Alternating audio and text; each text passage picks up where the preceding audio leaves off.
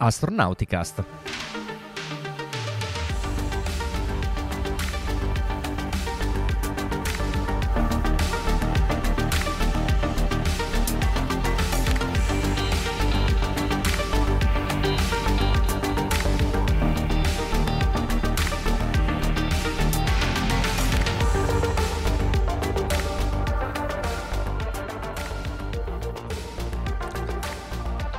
Astronauticast, puntata 13 della stagione 17. Buon anno a tutti perché oggi è l'11 gennaio del 2024, quindi bentornati ai nostri ascolti. Astronauticast è il podcast dell'associazione ISA, l'associazione italiana per l'astronautica e lo spazio e come sempre vi invito ad interagire con noi tramite le chat del social che state utilizzando per guardarci, quindi eh, Facebook, YouTube o Twitch se invece ci ascoltate in differita potete comunicare con noi con i medesimi social, ma anche se volete utilizzare X oppure andare su forumastronautico.it dove troverete una marea di informazioni e ovviamente degli approfondimenti delle cose che stiamo parlando e di cui parleremo questa sera. Questa sera siamo in una configurazione a quattro persone, quindi Orion. Ci sono io, Riccardo Rossi, dall'Unione Terre d'Argine e insieme a me da Verona da Verona abbiamo Veronica, ciao, buon anno a tutti. Da Liegi. Da Liegi vi saluta Matteo, buon anno a tutti. E ultimo, ma non ultimo, da Milano. Da Milano vi saluta Paolo Amoroso, nonno Apollo. Bene, bene, ciao a tutti, bentornati. Ancora una volta buon anno e siamo partiamo a bomba con quella che non è una nuova stagione perché noi andiamo come l'anno scolastico, ma no, un proseguo della stagione 17 di Astronautica e la prima notizia che viene in scaletta ce la racconta proprio il nostro eh, Paolo Amoroso che ci dice due parole per quanto riguarda il Dream Chaser e il suo stato di sviluppo. Sì, sono iniziati i collaudi finali del Dream Chaser in vista del lancio inaugurale. Stiamo parlando del periodo che va dalla fine del 2023, quindi dagli ultimi giorni di dicembre del 2023 e potrebbero essersi eh, già conclusi o essere iniziati in questi giorni, non so esattamente quali sono le date, in che cosa consistono. In, in, intanto questo primo esemplare di Dream Chaser che è stato battezzato Tenacity eh, è stato portato a una, un impianto di collaudo, una uh, di collaudo della NASA in Ohio che si chiama Neil Armstrong Test Facility. Ricordiamo che il Dream Chaser è il nuovo spazioplano prodotto dalla società uh, spaziale privata Sierra Space eh, qui al Neil Armstrong Test Facility eh, i collaudi a cui dovrà essere o è, o è già stato sottoposto sono delle, de, delle, prove dei test di vibrazione, cioè lo spazioplano deve essere messo verticalmente su una tavola vibrante, la più grande struttura eh, di questo tipo disponibile in tutto il mondo e, ehm, e, viene sottoposto a una serie di vibrazioni con dei profili che riproducono eh, le, lo stesso tipo di sollecitazioni che subirà durante il lancio, quindi per verificare che possa sopportare queste sollecitazioni. Il Dream Chaser è uno spazio plano, eh, in particolare ha una configurazione a corpo portante, cioè ricorda i veicoli eh, sperimentali eh, planati sviluppati a partire dagli anni 60 che possono eh, volare come se fossero degli alianti in atmosfera, nella fase atmosferica, per atterrare su una pista di un aeroporto come un comune aereo. In realtà lo stesso Dream Chaser eh, è figlio di tutta questa tradizione sperimentale di di spazioplani e di corpi portanti eh, e anche degli spazioplani eh, che hanno già volato in passato, per esempio lo Space Shuttle americano o il Buran eh, sovietico o più recentemente un veicolo eh, sperimentale segreto cinese. Questo esemplare, questo modello in particolare di Dream Chaser è un veicolo senza equipaggio destinato inizialmente almeno a missioni cargo, missioni di trasporto da e per la Stazione Spaziale Internazionale. La NASA infatti ha affidato a Sierra Space un contratto per sette di queste missioni. E eh, il Dream Chaser verrà lanciato su un razzo, su un, un, un uh, lanciatore convenzionale, eh, arriverà nello spazio, raggiungerà la stazione spaziale a cui si aggancerà per le operazioni cargo e poi dopo il rientro in atmosfera eh, planerà, volerà con eh, la sua capacità portante in parte del corpo del veicolo, in parte delle superfici aerodinamiche delle ali per atterrare, come dicevamo, eh, su una pista, su una comune pista di aeroporto. E a suo modo è, è un veicolo rivoluzionario, intanto perché ha la possibilità di tornare da una missione nello spazio, quindi un veicolo eh, non solo che rientra a terra, ma è che è riutilizzabile. Quindi potrà riportare dei carichi, per esempio dei, degli esperimenti deperibili, dei campioni biologici dalla stazione eh, spaziale, per eh, riportare, per eh, ehm, aumentare la capacità scientifica quindi anche della stazione spaziale. Eh, può atterrare su una uh, qualunque pista commerciale da, da, aeroporto, quindi non servono strutture, infrastrutture particolari, ma anche ha una capacità di, di, volo autonomo per lunghi periodi nello spazio, quindi ha una versatilità di, di manovra e eh, ha anche un sistema di propulsione che lo rende eh, più sicuro, un, dei, utilizza dei propulsori a base di eh, perossido di, di, idrogeno e anche di propellenti a base di etanolo che eh, non sono tossici eh, non sono eh, esplosivi e quindi anche in fase non solo nello spazio questo riduce per esempio la contaminazione dell'ambiente della stazione spaziale internazionale, l'ambiente esterno, ma eh, anche in fase di recupero dopo l'atterraggio su una pista non richiede particolari attenzioni o precauzioni di gestione una volta che eh, i tecnici delle squadre di recupero si avvicinano, come invece richiedeva lo Space Shuttle con dei sistemi di, di manovra eh, di assetto che invece utilizzavano propellenti tossici. E, mh, mm, quindi aumenta la versatilità, è un veicolo riutilizzabile che può eh, che è progettato per eseguire almeno una quindicina di missioni e anche uno scudo termico progettato a differenza di quello dello shuttle come un corpo unico che può essere sostituito in blocco ma eh, dopo un certo numero di missioni, quindi anche quello è parzialmente riutilizzabile. Questo riduce i costi e ehm, semplifica le operazioni di eh, riutilizzo. Quindi è un veicolo molto, eh, molto versatile che ehm, dicevamo, sarà lanciato eh, in cima a un razzo, un lanciatore convenzionale. Questo razzo è il nuovo Vulcan eh, Centaur eh, prodotto da United, da United Launch Alliance che ha effettuato proprio pochi giorni fa con successo, lo vedremo tra un momento con Matteo, il lancio inaugurale che quindi è di buon auspicio per il volo inaugurale anche di Dream Chaser. Quando sarà questo volo inaugurale?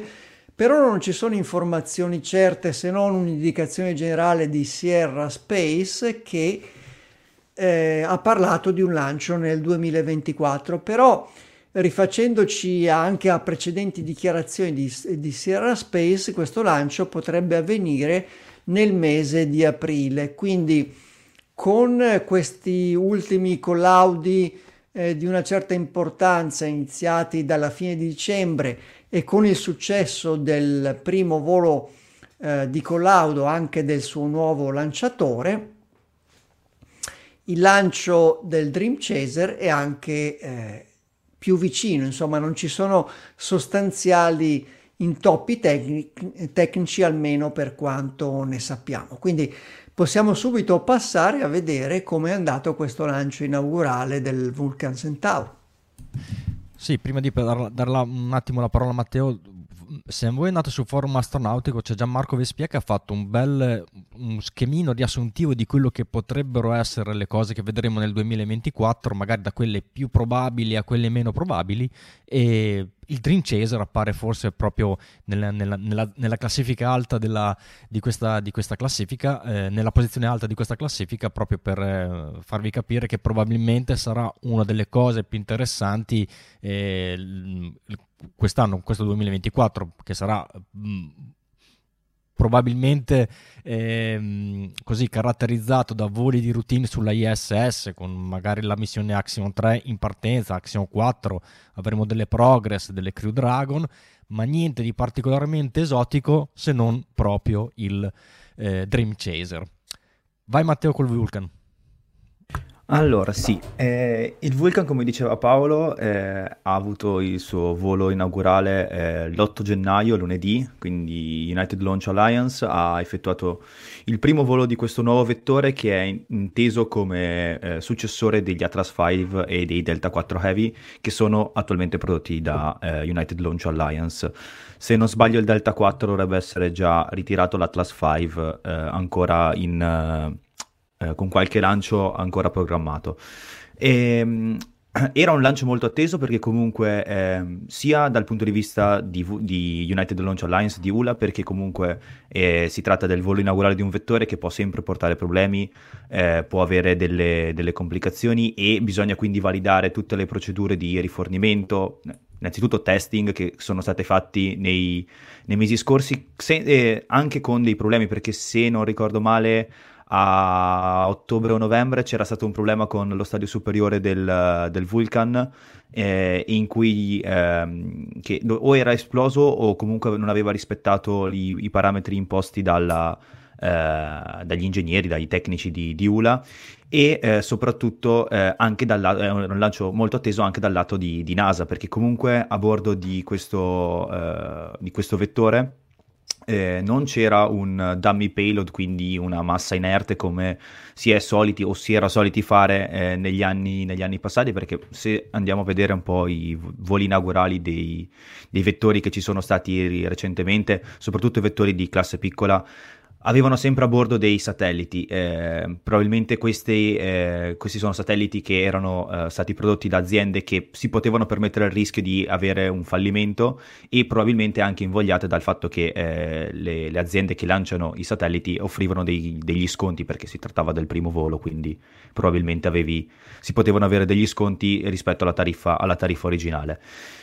E niente, quindi, eh, importante per ULA perché era il debutto, importante per, per, NASA perché appunto c'era a bordo il lander Peregrine e di riflesso era importante anche per la compagnia che ha costruito Peregrine, cioè Astrobotic. Eh, Qua eh, NASA è cliente, nel senso che ha comprato dello spazio sul eh, lander eh, Peregrine di Astrobotic che ha sviluppato completamente dopo aver ricevuto comunque una commessa da NASA di, di svariati mm, milioni di, di, dollari per costruire questo lander che eh, fa parte del eh, Commercial Lunar, Commercial, Lunar, Payload Services, il CL, CLPS, eh, che è il programma di supporto al programma Artemis. Come vedremo dopo con Riccardo ci sono novità anche sotto questo sotto questo aspetto, quindi eh, c'è oggi è una puntata molto, molto interconnessa. Eh, Commercial Lunar Payload Services è un programma istituito dalla NASA che serve a portare sulla Luna dei carichi che verranno appunto utilizzati dagli astronauti che eventualmente scenderanno sulla superficie lunare o da eh, compagnie commerciali e aziende private stesse che eh, vogliono sfruttare eh, l'ambiente particolare della Luna per estrarre risorse o per eh, produrre dei servizi, per esempio produrre dei materiali o comunque testare nuove tecniche di produzione in un ambiente completamente diverso rispetto a quello che potrebbe essere l'ISS o la, la Terra. E, ehm, tutto il, lan- il, lancio è andato bene, non ci sono stati problemi dal Vulcan, eh, dal lato del Vulcan, eh, il lancio è stato perfetto. E Tori Bruno, se andate a vedere su X, eh, ha condiviso la solita infografica in cui vengono, con, vengono indicate le, le, performance raggiunte dal, dal, vettore. E si è trattato del 159 lancio eh, consecutivo effettuato da, da United Launch Alliance senza problemi. Giusto per dare due numeri, il Vulcan lanciato nella missione Peregrine era un Vulcan VC2S, quindi con due booster laterali e il fairing, il fairing superiore nella versione standard a 15 metri e mezzo. Il Vulcan eh, ULA eh, lo offre in diverse varianti eh, con 0, 2, 4 o 6 booster laterali a seconda delle performance che eh, i clienti richiedono e quindi in base alla, alla, a quello che serve a, appunto alle, a, ai clienti. E, ehm, per il resto, non sì, come dicevo, non ci sono stati problemi, l'immissione è stata perfetta e il Centaur 5 ha anche completato una, eh, una, un'accensione aggiuntiva per immettersi in orbita eliocentrica e per piazzare a bordo del... Uh, quello a, bordo aveva una, uh, una, capsula con delle ceneri, con dei resti umani che sarebbero quindi sono stati rilasciati in orbita eliocentrica per un uh, eh, per un, per, per un, diciamo, questo è un servizio che viene fornito da una compagnia per avere una fine molto particolare, grazie a chi ha messo l'infografica.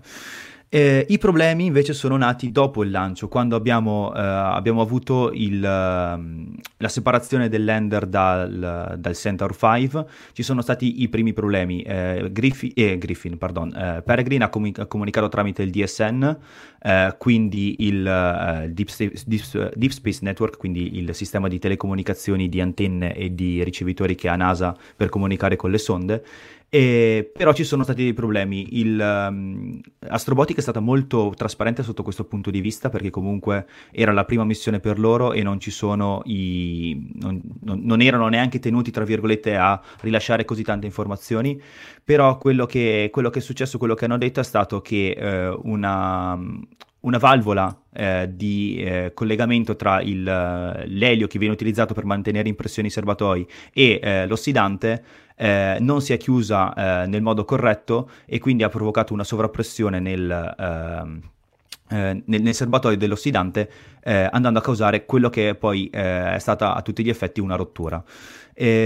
Questo, mm, queste, queste, comunicazioni sono, le trovate sul sito di Astrobotic, sono molto, molto puntuali, sono appunto tutte teorie perché comunque i dati venivano scaricati man mano che arrivavano dall'ender, ci sono stati dei periodi di eh, interruzione delle comunicazioni programmati, eh, quindi eh, i tecnici hanno dovuto anche, tra virgolette, sperare che ehm, ci fosse la, la, ripresa delle comunicazioni con, con il lender.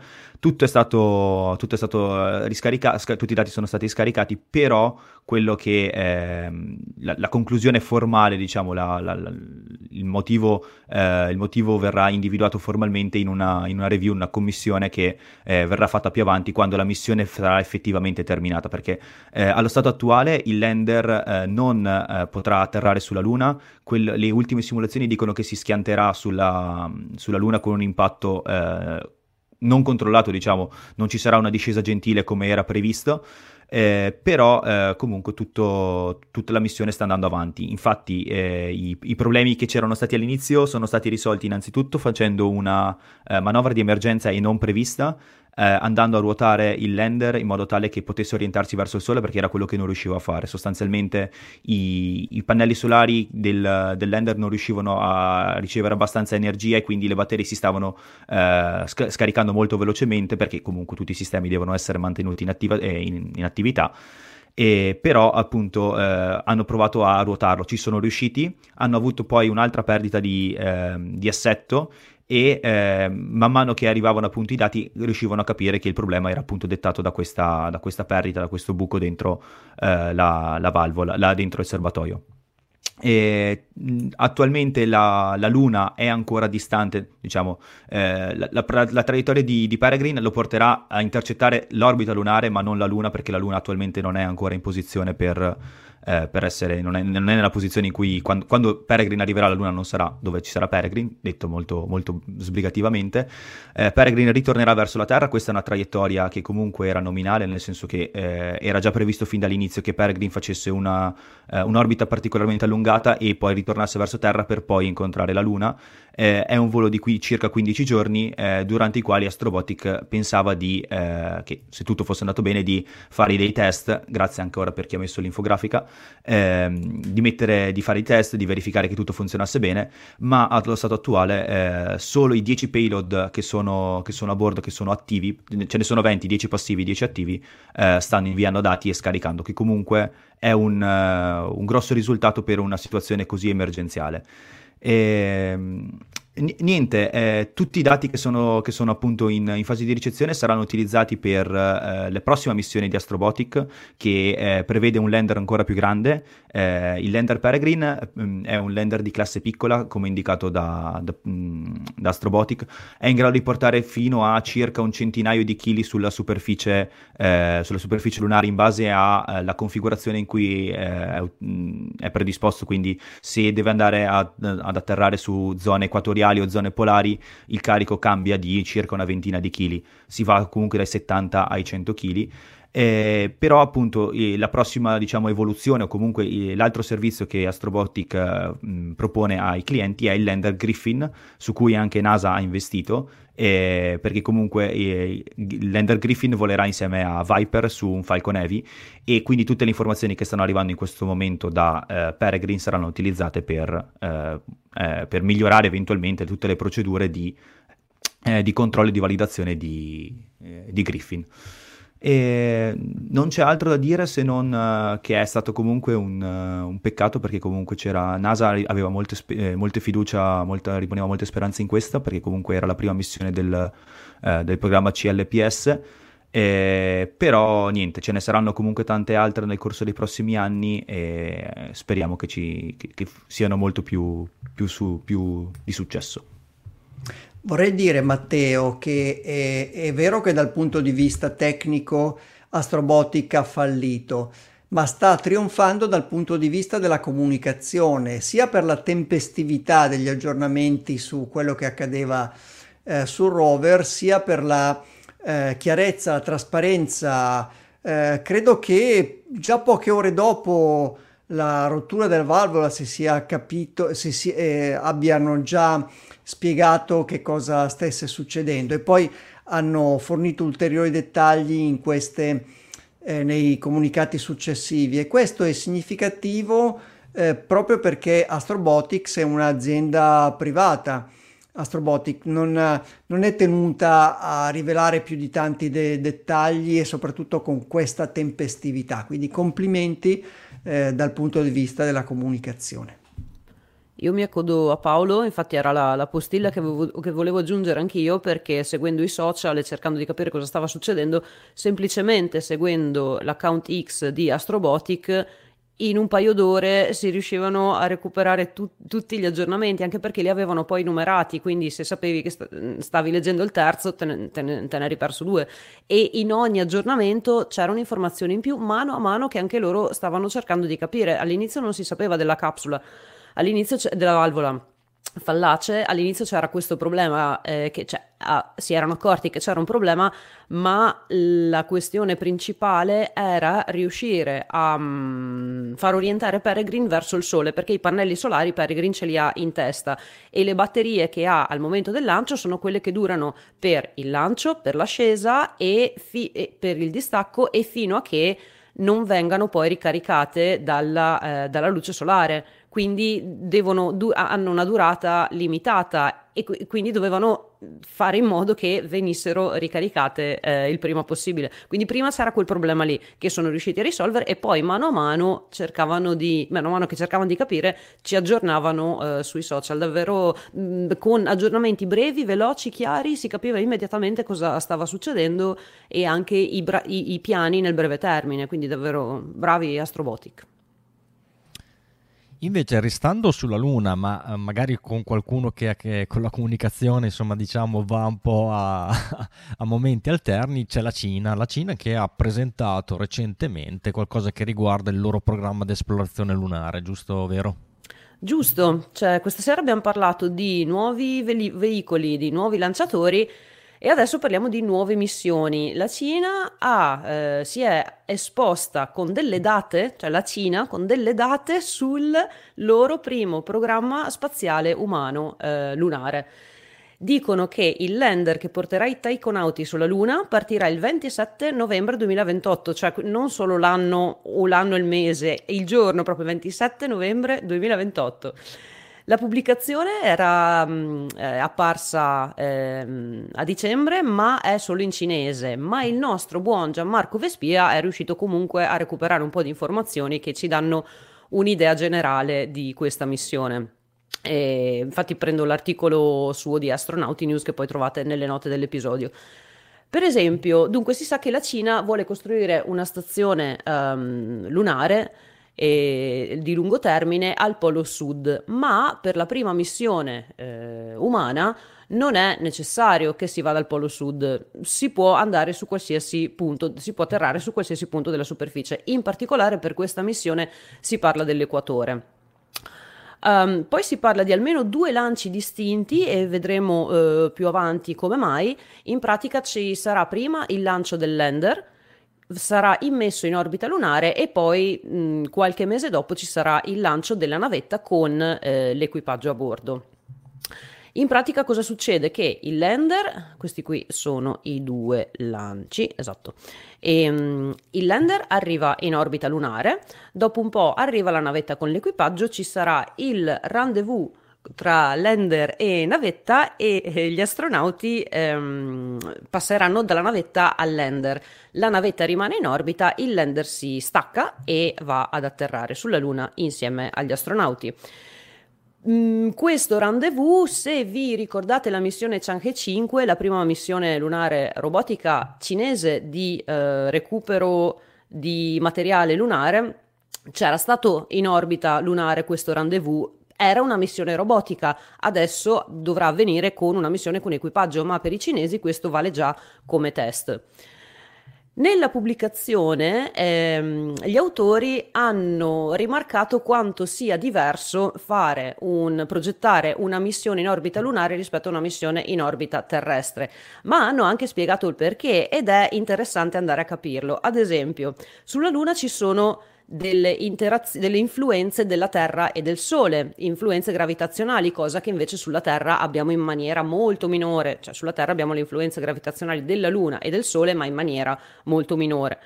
Ehm, poi c'è il fatto che la Luna è più piccola della Terra, quindi lei stessa è meno uniforme a livello gravitazionale.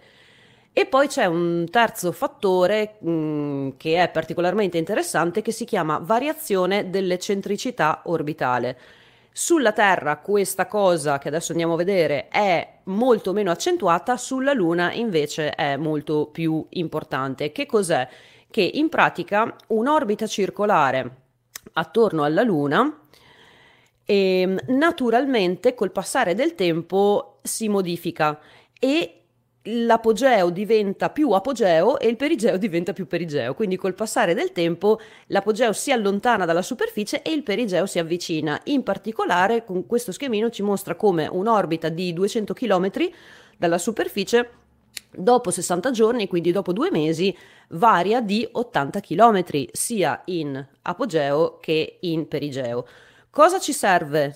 Perché ci serve sapere questa cosa? Perché dobbiamo capire dove piazzare il lander in attesa degli astronauti. Non possiamo metterlo in quell'orbita e poi stare tranquilli perché eh, do- dobbiamo velocizzare il lancio degli astronauti, altrimenti ora che arrivano gli astronauti il lander ce lo troviamo già schiantato sulla superficie. E, ehm, quindi cosa vogliono fare i cinesi? Vogliono selezionare due orbite per il lander. La prima che ha eh, 200 km di altitudine minima e 5000 km di altitudine massima. Questa è un'orbita un po' più stabile perché risente meno di questo tipo di perturbazione, e però è più complicata a livello di rendezvous. Quella, la seconda orbita invece è questa famosa circolare a 200 km e, e, questa sarà raggiunta dal lander poco tempo prima dell'arrivo della navetta. Quindi prima andiamo in un'orbita stabile, um, da 3 a 6 mesi mi sembra di aver letto più tardi può partire il lancio della navetta con gli astronauti a bordo, nel frattempo il lander si sposta sull'orbita meno stabile ma che va bene per il rendezvous e lì può avvenire questo, uh, questo aggancio. Poi E quindi gli astronauti arrivano, il lander si sgancia, vanno sulla superficie lunare, rimangono lì un pochino e poi devono risalire. E qui c'è un problema. E il problema c'è anche sulla Terra, ma in misura minore anche in questo caso. Cioè, quando noi lanciamo cose sulla stazione spaziale, dobbiamo eh, farlo nel momento in cui l'orbita della stazione spaziale è al nostro zenith. Allora, vediamo se riesco a condividere il, lo schermo, che forse è un po' più semplice. Uh, screen 2, ok. E dobbiamo farlo quando l'orbita della stazione spaziale è al nostro zenith, perché se l'orbita è più laterale, significa che il carburante che dobbiamo andare a spendere per modificare l'inclinazione dell'orbita della nostra navetta, di, di, di ciò che parte da terra, è tantissima, spendiamo un sacco di carburante e non possiamo permettercelo. Quindi dobbiamo fare in modo di prendere la stazione spaziale dritta per dritta, almeno sulla stessa orbita. Sulla Terra questa occorrenza con la stazione spaziale avviene una volta al giorno, o meglio due volte al giorno perché c'è il nodo ascendente e il nodo discendente. Comunque sulla Terra con la stazione spaziale è un discorso abbastanza semplice, riusciamo a lanciare abbastanza frequentemente. Sulla Luna non è così facile perché il tempo di rotazione della Luna equivale al tempo di rivoluzione della Luna intorno alla Terra e noi sappiamo che il tempo di rivoluzione attorno alla Terra è di un mese, quindi vuol dire che la Luna ruota su se stessa, cioè fa una rotazione attorno alla Terra in un mese, ma se il suo tempo di rotazione è uguale al tempo di rivoluzione, ruota su se stessa in un mese. Quindi cosa facciamo? Lasciamo lì gli astronauti sulla superficie lunare un mese? è un po' un problema, soprattutto la prima missione.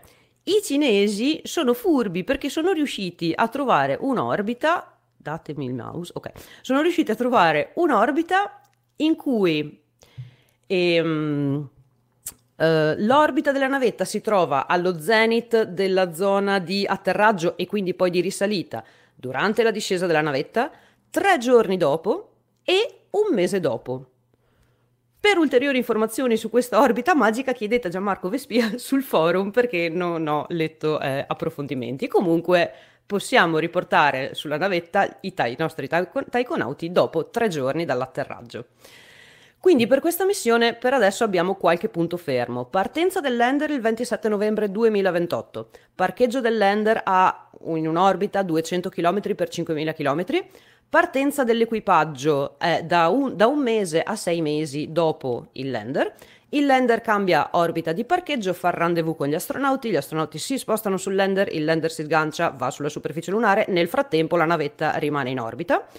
Tre giorni dopo gli astronauti tornano a bordo, dal lander passano alla navetta e rientrano a casa.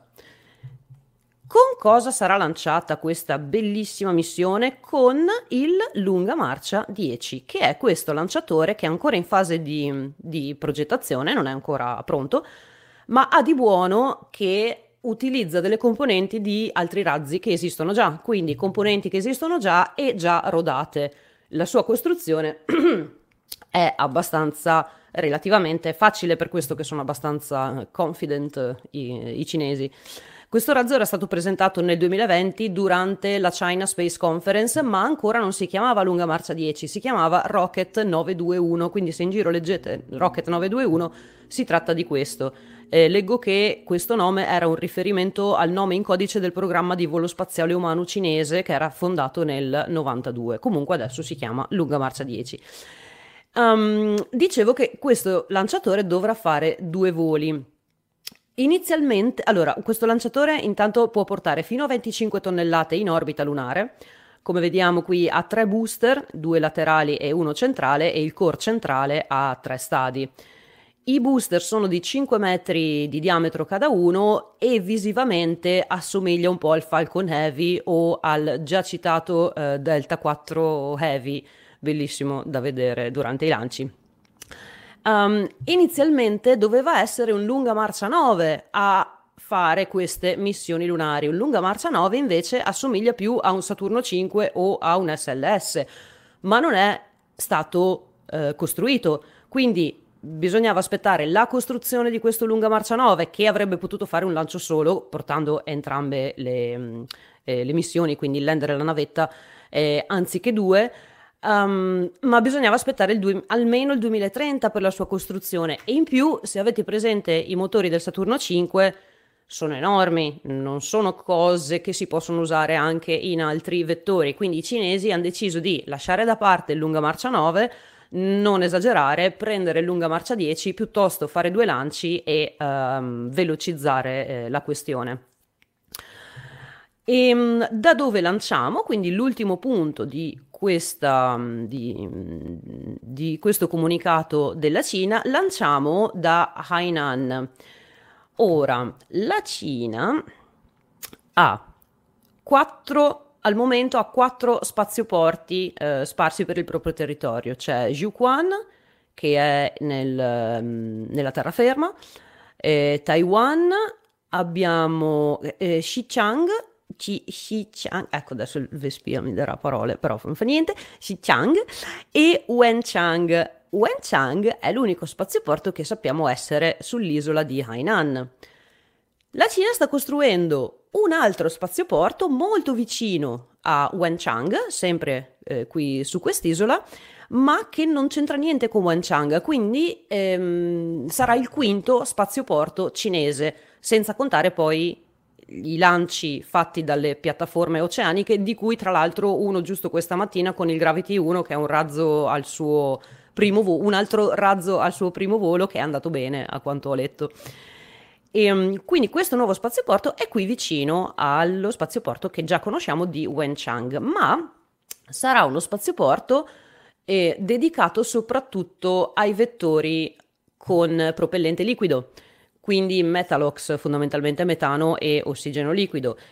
E questo dovrebbe dare una mano alla Cina mh, mm, per allontanarsi sempre di più dalla famosa e rischiosa idrazina e puntare un po' di più sui vettori con um, propellenti liquidi.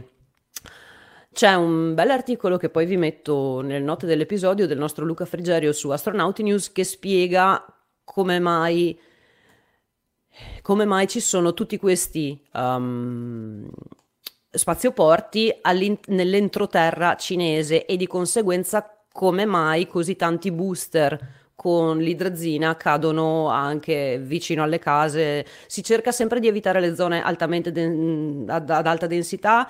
I cinesi, il governo invia sempre dei, delle notifiche di evacuazione nel caso ci fosse un lancio da quelle zone che prevede la caduta, l'eventuale caduta di un booster in quelle zone. Però dai video che ho visto dell'altro giorno del lancio del lunga marcia 3B con i satelliti Beidou, quel booster era vic- veramente vicino alle case e quindi insomma il governo sta cercando di evitare queste cose.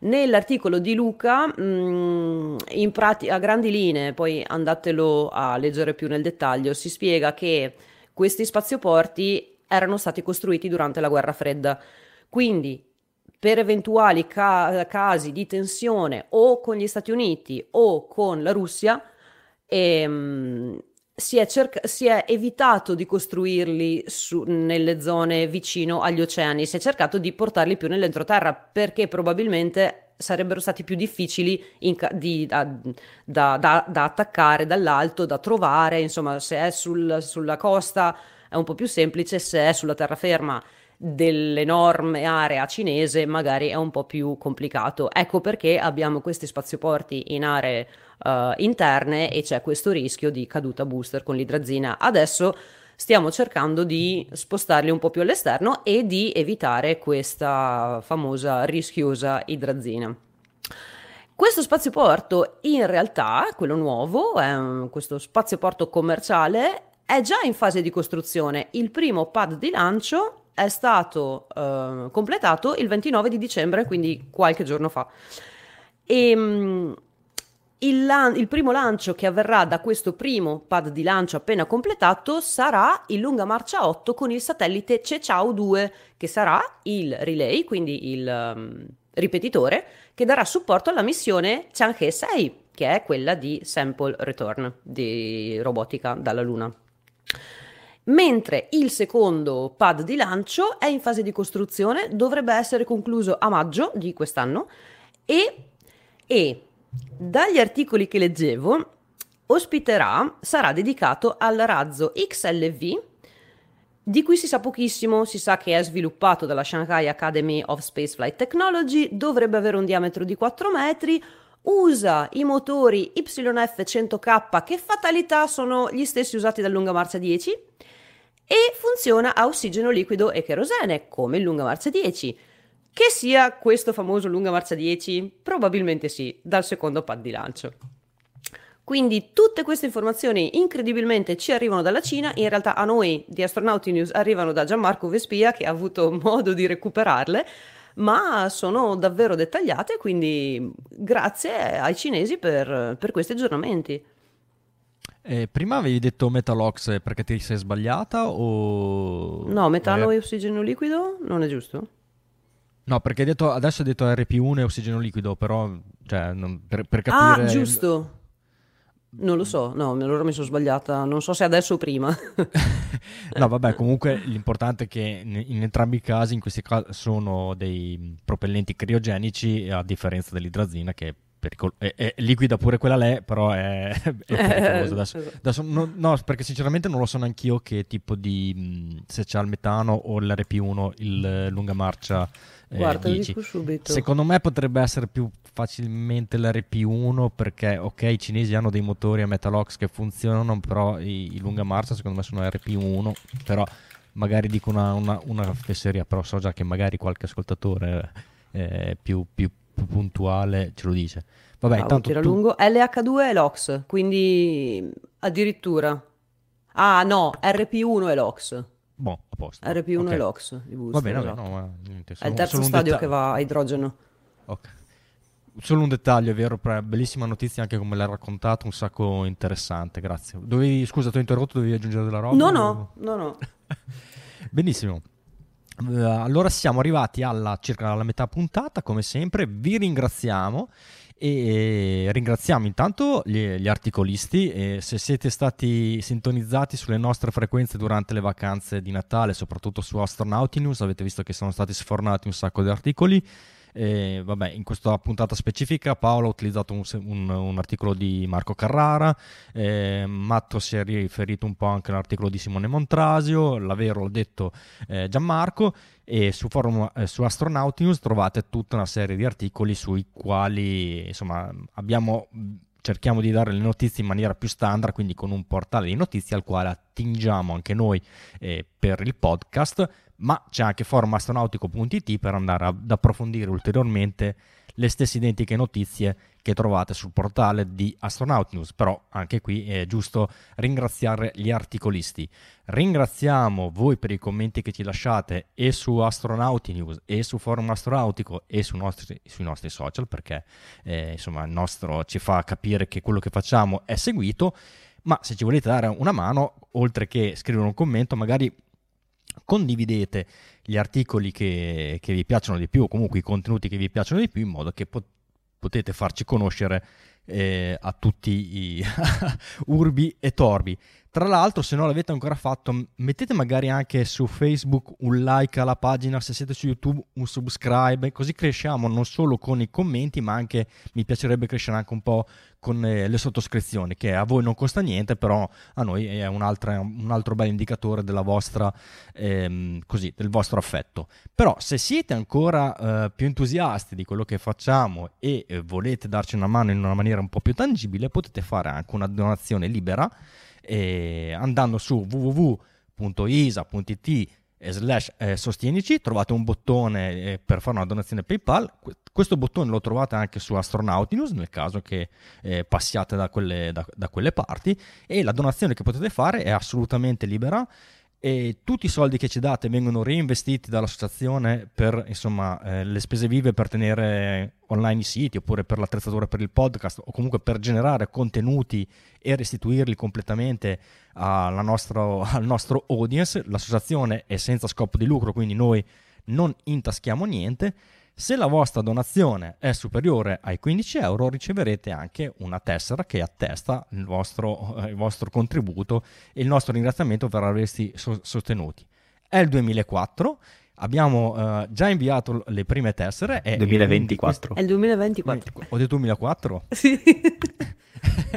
ho sbagliato di solo 20 anni, dicevo è il 2024, abbiamo già spedito le prime tessere, quindi è giusto presentare ufficialmente la tessera ISA 2024 Ta-da! che vede protagonista Orion. Allora, questo qua è il volo di Artemis 1 che in realtà era, non è avvenuto propriamente l'anno scorso, di solito la tessera si riferisce a qualcosa dell'anno prima no? per celebrarlo, però l'anno scorso c'era stata, eh, nel, nel, 2023 insomma abbiamo voluto celebrare la missione di, di Samantha che è, è, chiaramente è passata oltre a tutti, quindi ora questo volo di Orion sulle nostre tessere era passato un po' in sordina, però è molto bella questa foto in cui si vede la Luna e la Terra. E quindi speriamo che eh, in realtà poi più tardi vi racconterò che ci sono un po' di intoppi per quanto riguarda Artemis, però insomma insomma il volo di Orion è stato effettuato, vediamo eh, eh no, come vedete anch'io ce l'ho qua da qualche parte, la tessera adesso non ce l'ho in mano, quindi eh, riceverete questa bellissima tessera plastificata che non vi dà diritto a nulla, però insomma è un nostro, mh, mm, così, un nostro riconoscimento per la donazione che, che, fa, che ci avete fatto.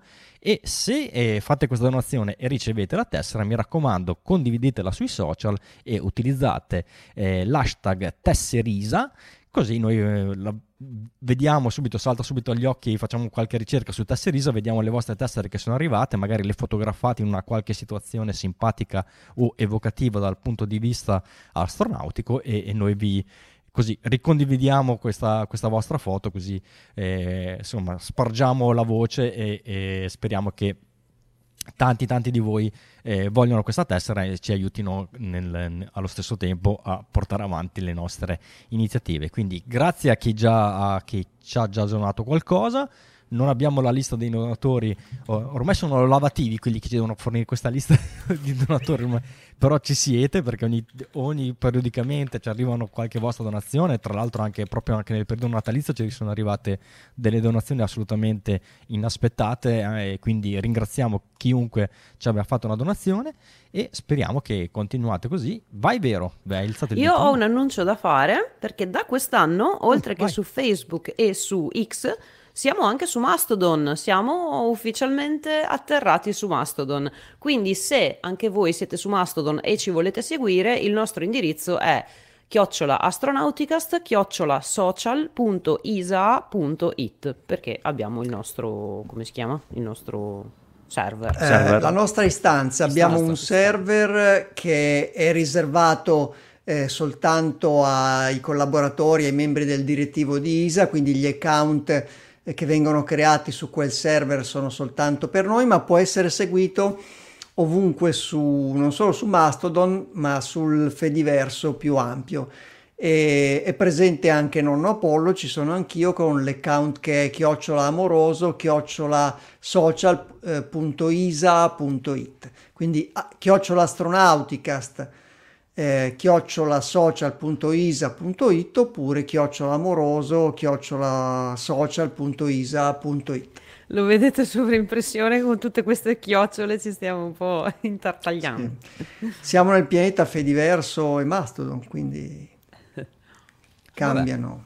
Bene, ci stiamo aggiornando anche noi pian piano insomma a quello che sta succedendo sui vari social e quindi siamo presenti anche su Mastodon se vi va. Lasciamo la parola a Paolo Nonno Apollo con le storie appunto di Nonno Apollo.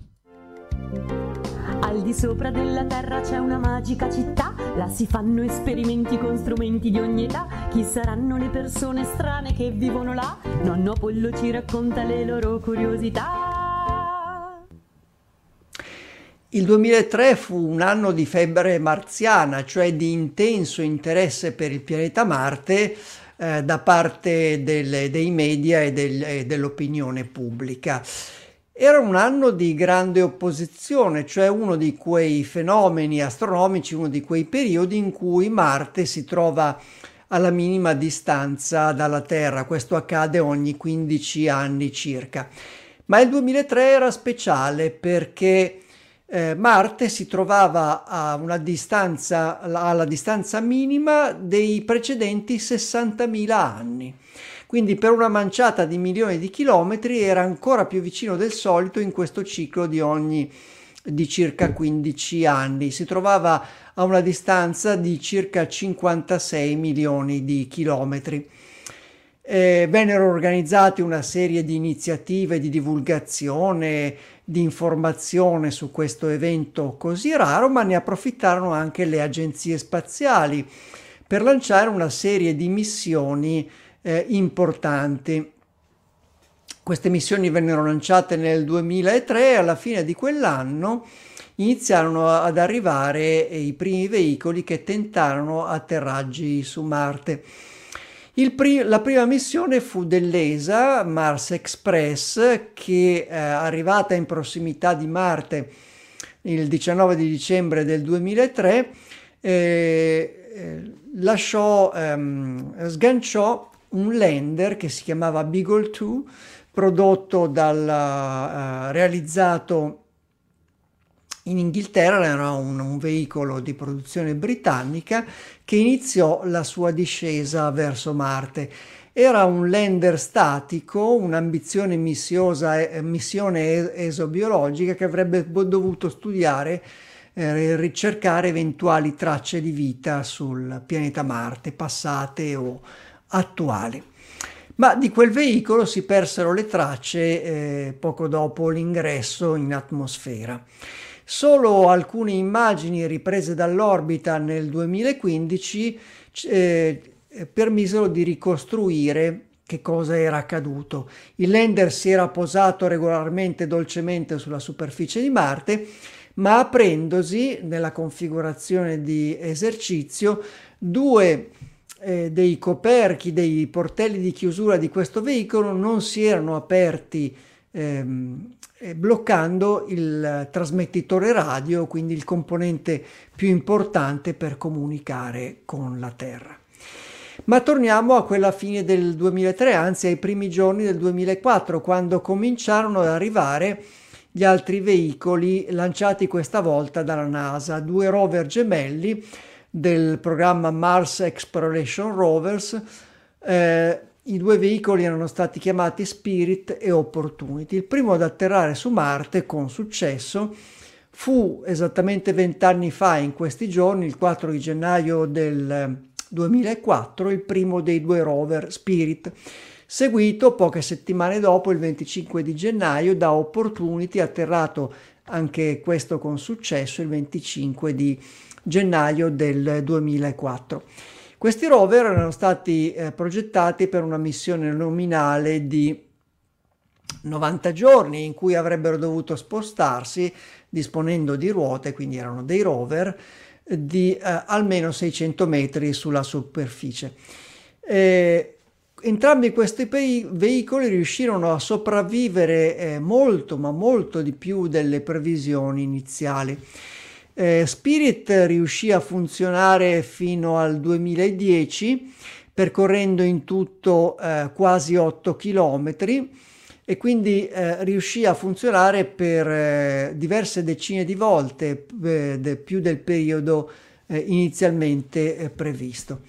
Opportunity riuscì invece a eh, muoversi, su, spostarsi sulla superficie di Marte per molto più tempo, fino al giugno del 2018, percorrendo in tutto poco più di, 40, di 45 km sulla superficie, quindi superando di eh, decine di volte il, il, la vita operativa prevista inizialmente per questi eh, due veicoli che raccolsero non soltanto un patrimonio eh, scientifico di valore inestimabile di immagini e, e, di misure, ma sono ricordati anche per, eh, anche per, questo, per l'aspetto della comunicazione pubblica. Abbiamo detto che questa febbre marziana, questo grande interesse per Marte iniziò nel 2003 ma venne mantenuto anche da Spirit Opportunity, perché furono le prime missioni che su larga scala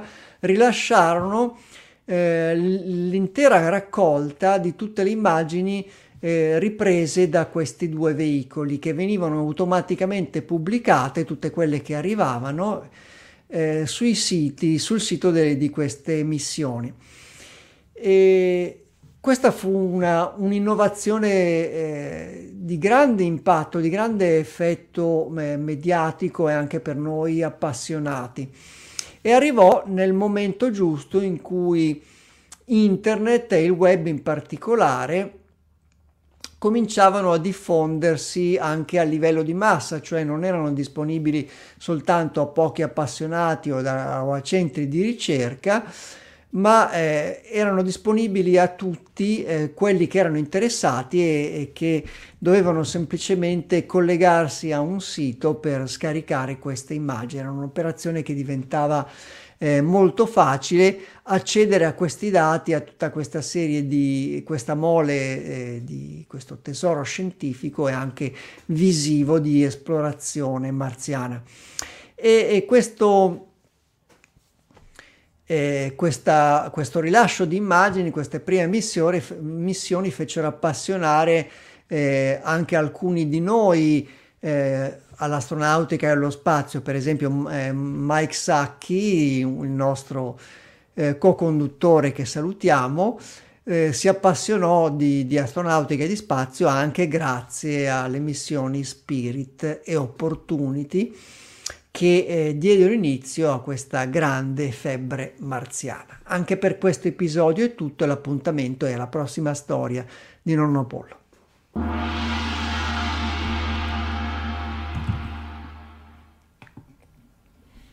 Tu vero quando ti sei iniziato a appassionare di spazio, quando hai conosciuto questa gabbia di matti qua? sì, nel 2012 c'erano i primi voli SpaceX, primi, le prime esplosioni dei razzi dei Falcon 9, eh, ma in particolare sì, con voi. Sì, io avevo questi ricordi, ma come penso anche voi, anche, di, anche le prime immagini di Hubble che più o meno si potevano scaricare con... Eh, con tutti che facevano una caccia per trovare chi aveva la connessione un po' più veloce per riuscire a scaricare decentemente le immagini. Quindi sì, questa opera di divulgazione ha avuto un bel boost grazie ad internet e ha avvicinato tante, tante persone. Invece nonno Apollo ha iniziato ad appassionarsi di spazio quando c'era ancora Von Braun. Quindi... e le schede preforate. esatto. Molto bene, prima di arrivare alla conclusione della puntata abbiamo alcune notizie veloci, insomma visto che comunque c'è stata la pausa natalizia quindi abbiamo un po' di, di arretrati da raccontarvi. Allora, abbiamo alcuni contratti nuovi di voli congiunti NASA-Roscosmos, Matto? Sì, esatto. Eh, sappiamo che attualmente eh, i voli verso la ISS sono eh, forniti sia da NASA che da, da Roscosmos e NASA fino al 2011 utilizzava gli shuttle e, e Roscosmos eh, la Soyuz, poi c'è stata la pausa del, dopo l'interruzione alla fine dello shuttle e, e NASA si è appoggiata a, a, a Roscosmos. E, niente, con l'avvento di SpaceX eh, gli, gli, Stati Uniti hanno uh, finalmente, per quello che comunque era anche un asset fondamentale per loro, eh, ritrovato la capacità di eh, riportare eh, i propri astronauti e quelli de- degli altri partner, partner, internazionali come JAXA o la Canadian Space Agency o la, l'European Space Agency eh, con mezzi, eh, con mezzi propri. E, ehm, nel frattempo però eh, la collaborazione con la Russia non si è mai del tutto fermata, nel senso che comunque ci sono sempre stati eh, dei contatti con, eh, eh con Roscosmos, anche e nonostante i problemi eh, geopolitici che ci sono stati che ci sono stati a terra. E Roscosmos è stata eh, diffidente un pellettino di più rispetto a, a NASA a far volare eh, i, astro- i, propri astronauti, quindi astronauti cosmonauti, diciamo, astronauti russi su capsule commerciali americane perché eh, non pensava che avessero lo stesso grado di sicurezza che eh, potessero fornire gli shuttle o le proprie Soyuz, quindi hanno aspettato un po' per, prima di, ehm, di concedere l'autorizzazione. E, ehm, e, se non sbaglio la prima astro- cosmonauta russa eh, a volare eh, su una capsula commerciale americana dovrebbe essere stata Anna Kikina eh, con Crew 5 se non sbaglio. E, e, niente comunque c'era un accordo di collaborazione tra le due agenzie e, e recentemente eh, il nostro Marco Carrara ha scritto su, su Astronauti News che eh, l'accordo è stato modificato ed esteso a tutto il 2025, quindi eh, ci saranno voli incrociati eh, verso la Stazione Spaziale Internazionale eh, di astronauti americani o europei su Soyuz e di astronauti ehm, russi su eh, o Crew Dragon o vedremo se in futuro su, su Starliner e sappiamo che comunque eh, l'avere eh, più mezzi a disposizione per raggiungere la ISS è fondamentale per, in caso di problemi a una delle, a una delle capsule e per eh, garantire una permanenza continua a bordo del, dell'equipaggio. Quindi vedremo nei prossimi mesi. Non ho visto notizie di mm, nuovi equipaggi inseriti, però sicuramente nei prossimi mesi arriveranno. Bene, bene bene questa collaborazione ancora che insomma almeno c'è questo canale di comunicazione aperto tra, le, tra queste due insomma, entità e poi mh, mm, che tramite questo poi la cosa si espande a tutti i, part- i partner della Stazione Spaziale Internazionale, quindi abbiamo detto tante volte che è molto molto importante che nonostante quello che succede eh, si sia, sia, possibile che ci sia qualcuno che tenga vivo questo, questo, questo tipo di collaborazione. Invece io vi dico una notizia, vi racconto una notizia velocemente di, che è stata annunciata da NASA qualche giorno fa, eh, martedì, cioè sta, eh, un piccolo update per quanto riguarda Artemis e la timeline di, di quello che eh, succederà nei prossimi anni e fondamentalmente le notizie non sono positive perché c'è un ritardo per quanto riguarda tutte le missioni Artemis a partire da Artemis 2 e in cascata tutte le altre. Eh, già nell'ultima puntata dell'anno ve l'avevano detto che era già nell'aria questa cosa, ma eh, come, come, spesso accade, soprattutto in un, pro- programma così, così, ambizioso come quello di Artemis, eh, era prevedibile che succedesse qualcosa. E ah, Artemis 3, che era programmata, quindi non la prossima missione, ma quella immediatamente successiva, slitta dal 2025 al 2026 e qui uno potrebbe dire ok eh, ci sta visto che Artemis eh, 3 che è quella che permetterebbe per la prima volta lo sbarco il ritorno eh, del, del, del, degli esseri umani sulla Luna è dipendente da eh, sistema di discesa eh, di SpaceX quindi Lunar eh, l'HLS quindi il sistema di discesa Starship per la Luna. Essendo Starship ancora in, in alto mare o quasi ci sta che anche questa missione sia eh, così, eh, posticipata in attesa che Starship venga testato in tutti i suoi aspetti. Ma c'è anche un ritardo per Artemis 2 che eh, di fatto, se, l'ha già detto anche, ehm, l'abbiamo già detto tante volte, è più o meno quello che fece la missione di Apollo 8, quindi un giro intorno alla Luna per testare effettivamente Orion con l'equipaggio a bordo non sembrava comunque, visto che eh, il sistema utilizzato sarebbe mh, tale quale quello utilizzato per il volo inaugurale di Orion con Artemis 1, però in realtà eh, ci sono due aspetti che devono essere ancora chiariti e sistemati. Uno era già noto, cioè un um, distacco uh, di materiale non previsto sullo scudo termico di Artemis eh, 1, quindi già gli ingegneri erano al lavoro su questa cosa, si sapeva che era già, erano già al lavoro su questa cosa e il, mh, mm, questa, questo difetto, questo problema allo scudo termico, eh, probabilmente eh, l'indagine e tutta la questione sarà risolta a primavera. La cosa un po' più eh, insomma, brigosa, quindi laboriosa da sistemare, di cui non si sapeva nulla, era un problema per quanto riguarda le batterie eh, di Artemis 1 che controllavano il sistema di ventilazione e di temperatura della cabina, quindi una cosa molto importante, stiamo parlando delle CLSS, quindi il sistema di supporto vitale degli astronauti ed è ovvio che deve funzionare eh, come da specifiche perfettamente.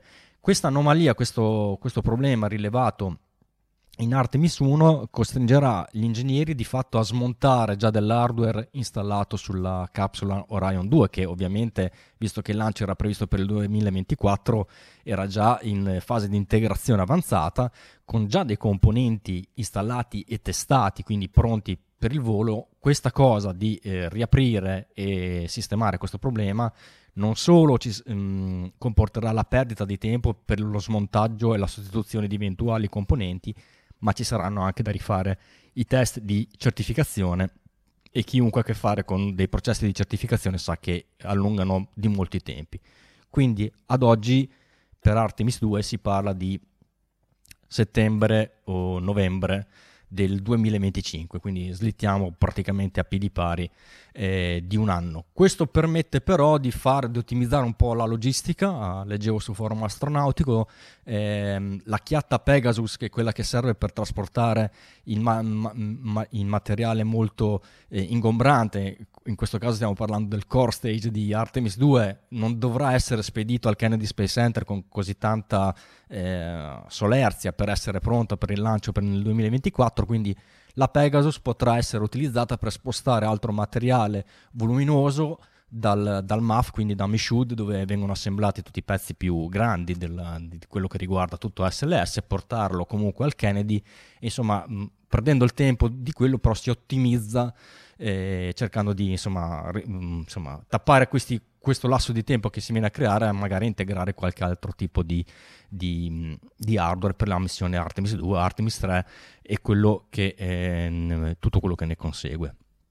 Un'altra cosa, si, parliamo del gateway che eh, in cascata eh, il ritardo si, eh, si, va anche un po' a, così, a riflettere sul gateway perché non ritardando così tanto il lancio con equipaggio, la prima missione abitata verso il gateway era quella prevista per Artemis 4, quindi eh, è inutile lanciare eh, i primi due componenti del gateway che ricordiamo sono il, il, il propulsion, eh, il Power Propulsion Element PPE e l'Habitation Logistic Outpost eh, Module, quindi HALO, che sono programmati per essere, stanno, sono già in fase avanzata di costruzione, saranno integrati a terra e verranno lanciati in un colpo solo con un Falcon Heavy, quindi con un vettore che è già eh, operativo e, e, del tutto funzionante.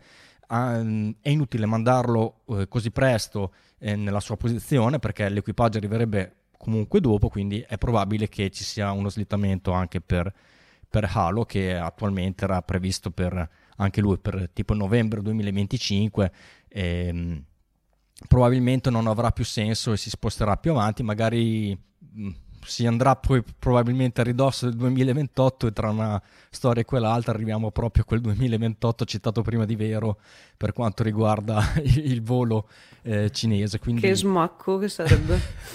Quindi sì, ci sarà tutto una, un, probabilmente nei prossimi, veramente, se eh, rivivremo davvero una corsa alla Luna probabilmente con questa volta il, insomma, la, il grosso blocco internazionale di Artemis, quindi astronauti NASA, ESA, perché insomma stanno, stanno tutti coinvolgendo, uh, ci sono questi Artemis Accord che chiunque sta uh, cercando di dare qualche contributo per portare avanti questo progetto, dall'altra parte abbiamo i cinesi e um, così, uh, per, lan- per lan- lanciare la palla alla Vero, eh, ci vengono in mezzo anche gli Emirati Arabi Uniti proprio per quanto riguarda il gateway. Sì, è notizia di pochi giorni fa eh, che um, gli Emirati Arabi, Arabi Uniti, grazie al bin Mohammed bin Rashid Space Center, faranno parte del gateway perché dovranno costruire l'airlock, quindi la camera um, a vuoto, com- come si chiama in italiano? La camera d'equilibrio. Di ah, camera d'equilibrio. Eh sì. Esatto. Ah, sì. Per il gateway. In compenso, uno degli, ast- degli astronauti eh, emiratini pot- fa- potrà far parte delle missioni Artemis, quindi eh, andrà sul gateway. Sì, la prassi è questa, cercare di fare de- dell'hardware e di contro non, non, si scambiano soldi, ma si scambiano eh, posti per poter andare a fare una missione di questo tipo, che sarebbe, eh, visto l'obiettivo, veramente prestigiosa. Quindi, eh, visto che gli, Emi- gli, Emirati Arabi si sono affacciati solo recentissimamente per quanto riguarda la loro presenza nello spazio, nella Stazione Spaziale Internazionale, riuscire a fare l'airlock e piazzarlo sul gateway vorrebbe dire che probabilmente un astronauta emiratino sarebbe uno delle, insomma, dei, dei, primi, delle, delle, prime squadre, delle prime expedition che probabilmente andranno a, a, fare un viaggetto sul gateway. Leggevamo sul forum che, il, che tra l'altro lei, eh, questo airlock eh, sarà operato da un centro controllo che sarà proprio negli Emirati Arabi, quindi eh, si creerà anche questa nuova struttura oltre al centro di controllo che abbiamo ovviamente a Houston, quello che abbiamo eh, a Colonia per quanto riguarda eh, l'Europa, quello che abbiamo a Mosca per, per, per, quanto riguarda le operazioni russe e, e quello che abbiamo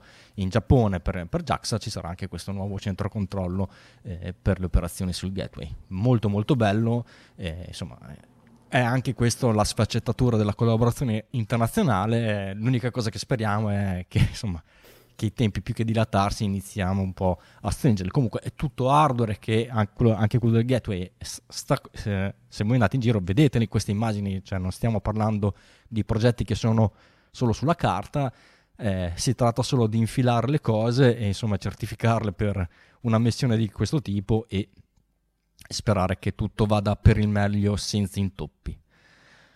Link della settimana, Down to Earth, cos'è Paolo? Sì, vi propongo un sito web, in realtà un'applicazione interattiva che si chiama Down to Earth e serve per dare un'idea intuitiva delle dimensioni e delle distanze dei corpi celesti. E questo lo fa l'applicazione dando la possibilità di sovrapporre a una mappa di un qualunque luogo sulla Terra un modello in scala di un corpo celeste o di un sistema di corpi celesti. Per esempio, immaginiamo di rimpicciolire il Sole fino a fargli uh, avere le, le dimensioni di una biglia da un centimetro. Se mettiamo questa biglia a Roma, la stella più vicina, uh, Proxima Centauri, si trova in Corsica, a circa uh, 280 km di distanza. Quindi eh, confrontando un modello in scala con luoghi eh, familiari eh, si ha un, un'idea eh, molto intuitiva e facilmente visualizzabile delle grandi distanze o delle dimensioni di questi corpi celesti. Ci sono vari possibili modelli che si possono scegliere, per esempio il sistema solare, eh, le dimensioni di alcune stelle e, e altri. E visto che si parla, per esempio, Ehm, per le osservazioni del telescopio Webb di sistemi di pianeti extrasolari, eh, di stelle o, o di missioni interplanetarie che viaggiano nel sistema solare, è utile poter visualizzare queste distanze e queste dimensioni partendo da luoghi che si conoscono bene. E quindi è un, è un bel sito, è una bella applicazione che fa riflettere molto su queste distanze nello spazio e nel, nel cosmo. Molto molto carino Paolo, molto intuitivo e sicuramente divertente. Grazie, lo trovate nelle note dell'episodio in calce alla, alla, mh, mm, al post che mettiamo sul nostro sito quando pubblichiamo la puntata. Ok, passiamo ai momenti eh, riassuntoni. Abbiamo un recap dell'ultimo anno di Astronauticast. Cos'è, Matto? Sì, esatto, un recapino di quello che è successo da, dall'ultima volta, quindi dal 21 dicembre, in termini di, di, lanci e di quello che è un po' successo a terra o non a terra.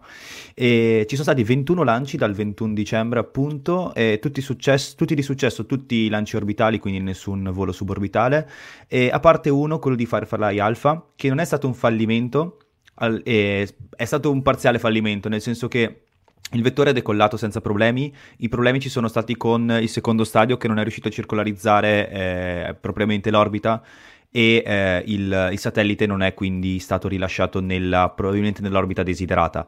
Non ci sono stati, con, non ci sono stati uh, commenti da parte di Firefly e si tratta di una... ho provato a cercare velocemente ma non ho trovato nulla, è un lancio che è avvenuto il 22 dicembre e dal 22 dicembre sul sito di, di Firefly non, non, dicono nulla, quindi uh, probabilmente il, il, satellite è rientrato, non lo so, non so se fosse militare, ma non abbiamo informazioni.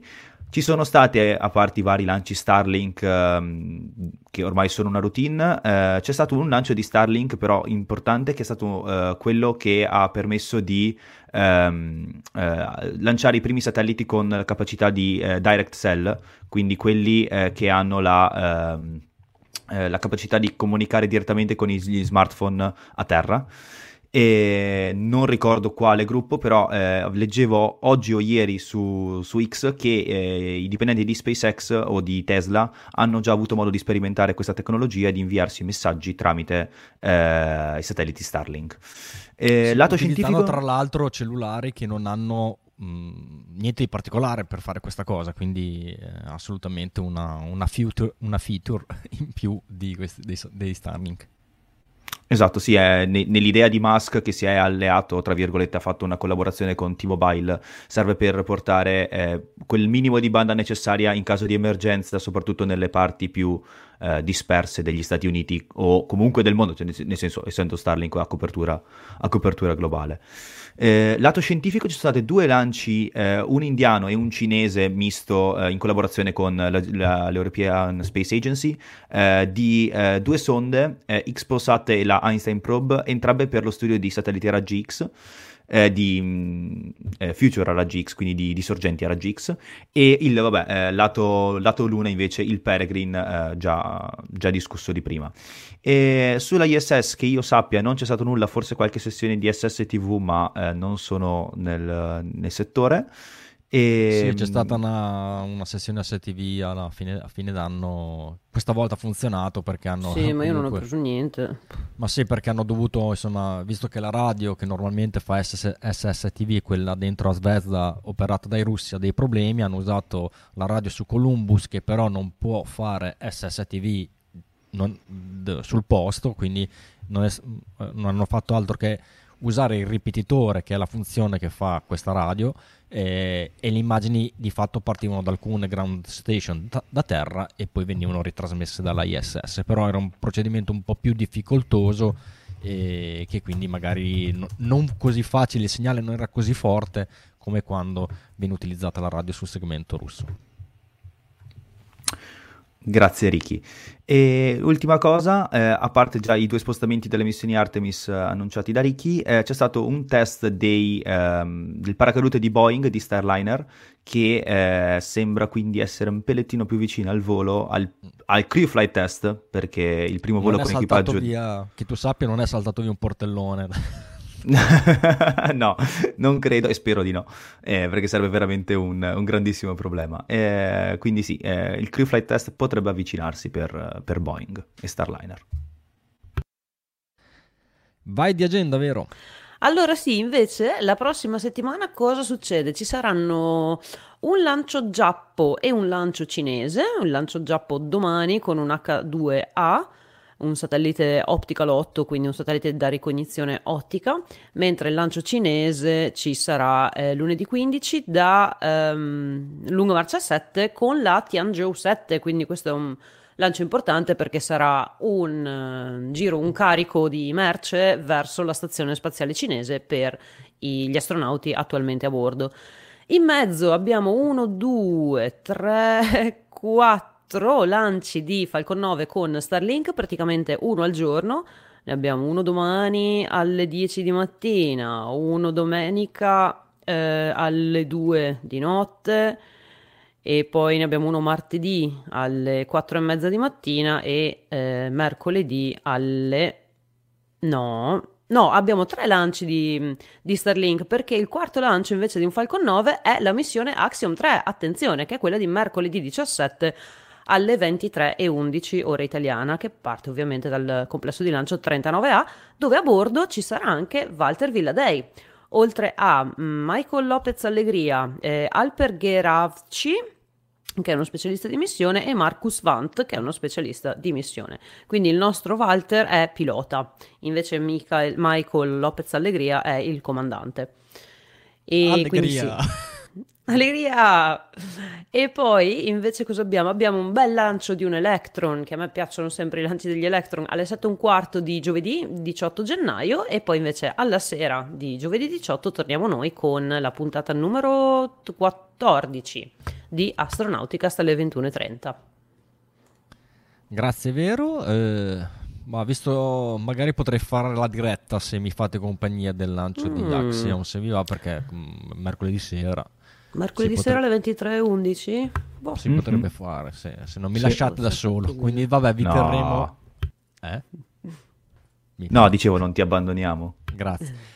Comunque vi faremo sapere. Nel caso, prima di chiudere la puntata, vedevo che in chat avete mh, mm, messo in evidenza una domanda che eh, si so, Roma, Giuseppe si è perso come fare per eh, fare una donazione e richiedere la tessera. Allora è molto semplice, basta che vai sul sito www.isa.it slash eh, sostienici, trovi un bottone in cui puoi fare una donazione via PayPal, ma c'è anche un IBAN nel caso tu preferisca fare un bonifico bancario.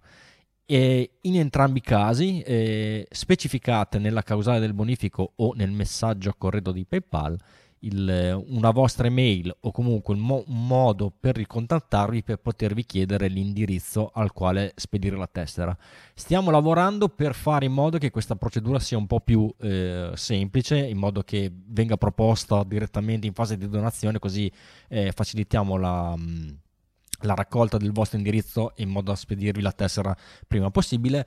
Per il momento invece dovete eh, specificarlo voi. Nel dubbio magari mandateci anche una mail a info-isa.it dicendo eh, ciao, vi ho fatto una donazione per gradirei spedi- eh, ricevere la tessera a questo indirizzo.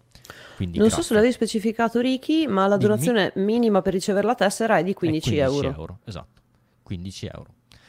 Benissimo, eh, siamo uh, al termine della puntata eh, estendiamo le green fin, facciamo partire la sigla finale che è qui.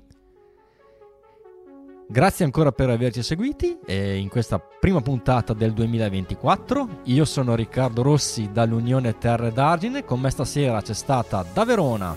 Da Verona vi saluta Veronica, vi do appuntamento a giovedì prossimo o forse a mercoledì sera. Da Milano da Milano vi saluta Paolo Amoroso, non Apollo, ricordandovi che fino alla prossima puntata potete continuare eh, a seguirci e partecipare alle nostre discussioni su forumastronautico.it. Da Liegi? Da Liegi vi saluta Matteo, ci vediamo la settimana prossima. E a tutti, come sempre, ad Astra.